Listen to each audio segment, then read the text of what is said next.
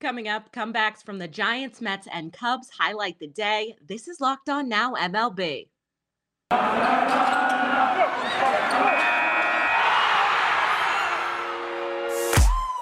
The biggest games, the best performances, expert analysis. You are Locked On Now.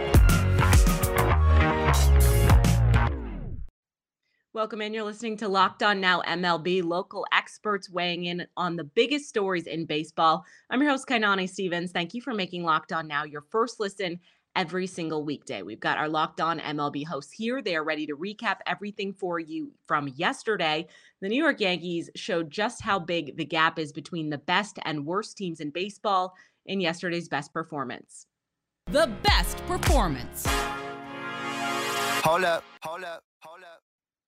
The Yankees made up for losing their series opener against the Pirates in a big way on Wednesday. New York put up a 16 to nothing final score in Pittsburgh, and Locked On Yankees takes you through the dominance yesterday. This is Stacey Gotsulias of Locked On Yankees, and the Yankees bit the Pirates. Bit the Pirates? Well, kind of. They beat them 16 nothing.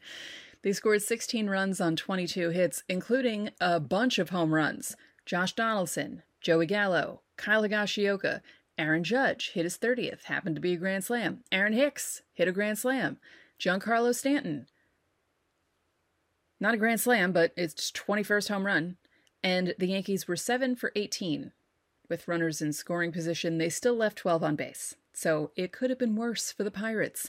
As for their pitching, Luis Severino gave up four hits in six innings, and that was it for the Pirates. Wandy Peralta, Aroldis Chapman, and Albert Abreu combined for three scoreless and hitless innings to shut them down. Up next for the Yankees, four games in Fenway. So we'll have a preview of that series, and we'll have a re I guess a review, recap of this series on the next Locked On Yankees. So tune in.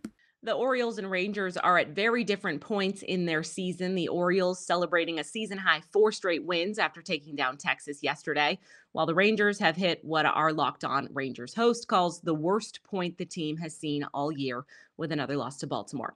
Locked On Rangers and Locked On Orioles have more on a surprising Orioles sweep.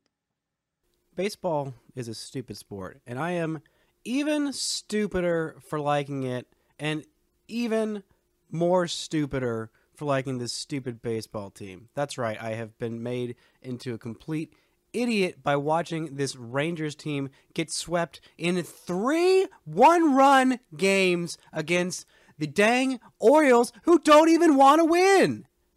They don't even want to win.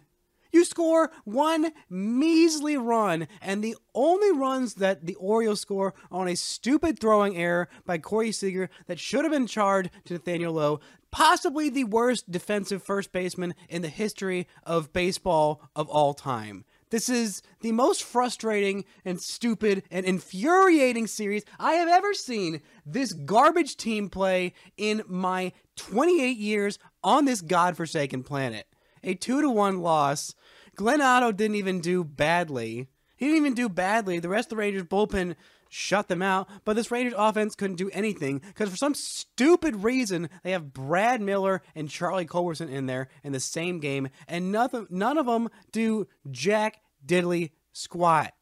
Nothing absolutely nothing. And the cruelest part of the many cruel things in this horrific, horrible series is that Brad Miller was about five feet away from hitting the go ahead home run in the ninth inning. Instead, it's a foul ball. He strikes out on a pitch 18 light years outside of the strike zone. I am so done with this team. I hate baseball.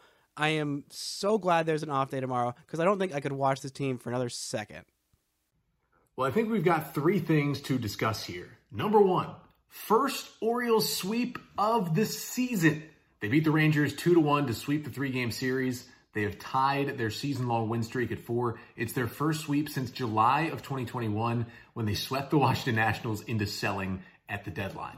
Number two, Spencer Watkins. Spencer Watkins? Six and two thirds, one run from Spencer Watkins. He was just tossing curveballs into the strike zone and getting pop outs. I'll take that every day from Spencer Watkins when you don't have John Means and Grayson Rodriguez. Give me that every time, Spencer Watkins. And the third thing, Jorge Lopez is kinda back. He gets the save to close out the sweep.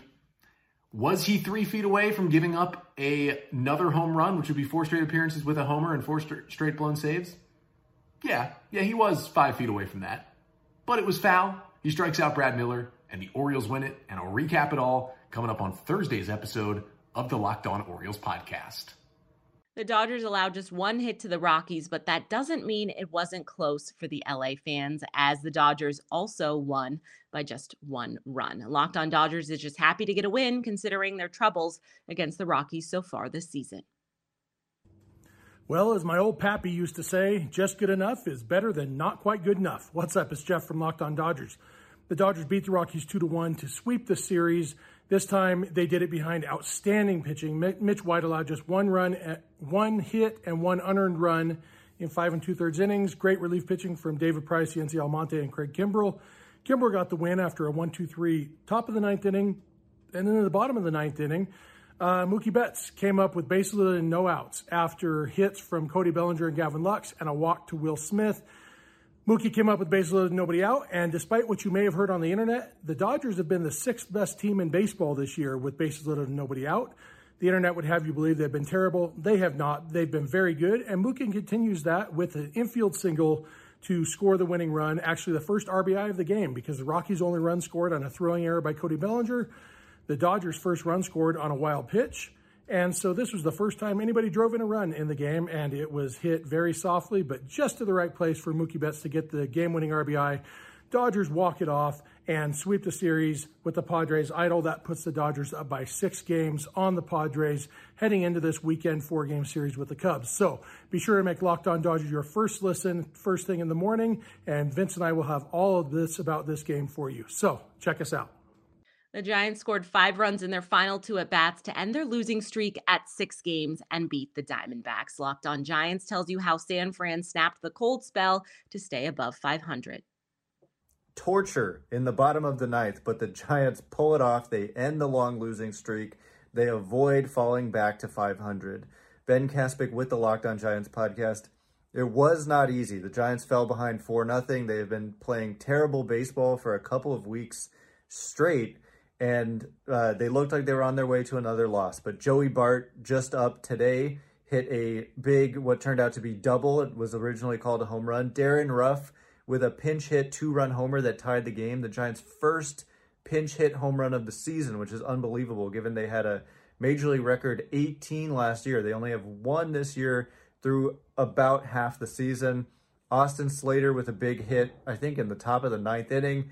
Camilo Doval made it way too interesting in the bottom of the ninth. D backs had the winning run on first base, tying run on second base, bases loaded. And Sam Long came in and just three pitches struck out a lefty killer, Jordan Luplow. So, man, it was stressful. Man, it wasn't easy. Man, did the Giants need that win, and they got it done. Hey, two games over 500. Believe they're one game out of a playoff spot. So, baseball's a crazy game. It's a long season. You never know. Uh, and we'll talk about it on tomorrow's Locked on Giants, where it's your team every day. Coming up, the Rays beat up on the Red Sox rookie, and Shohei Ohtani does a little bit of everything once again. This is Locked On Now, MLB.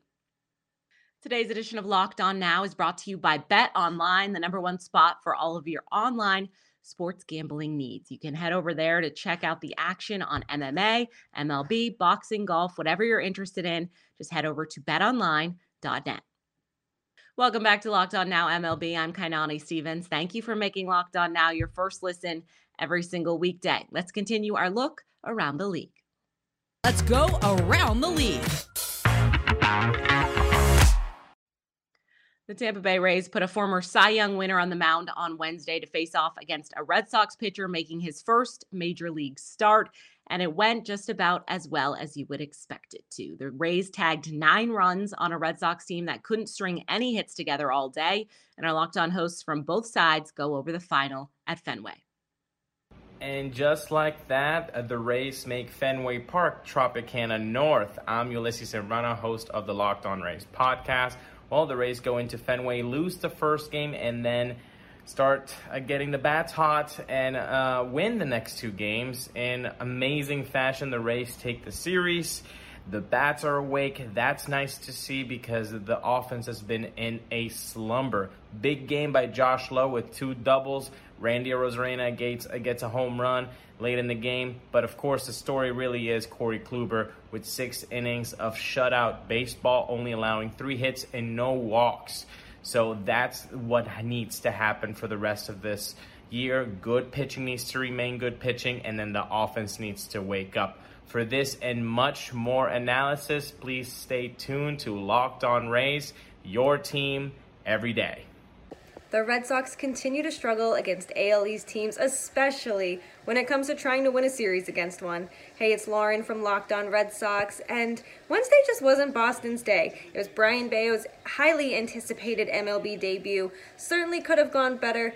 Don't put too much stock into someone's first first major league start. He did get through four innings, but the pitching as a whole in Wednesday's game just too many walks. And the pitching of late has given up way too many walks. And the offense, reminiscent of April, just could not get anything going. Runners in scoring position it was dead silent. I will break all of this down for you and also look at Chris Sale's Worcester Red Sox start, which also could have gone better. We're just to throw the whole Wednesday away, start fresh on Thursday, and I will do that with two episodes of Locked on Red Sox, one recapping the game, and then a special crossover with Paul Francis Sullivan, just call him Sully, of Locked on MLB. We'll see you Thursday for two episodes of Locked on Red Sox.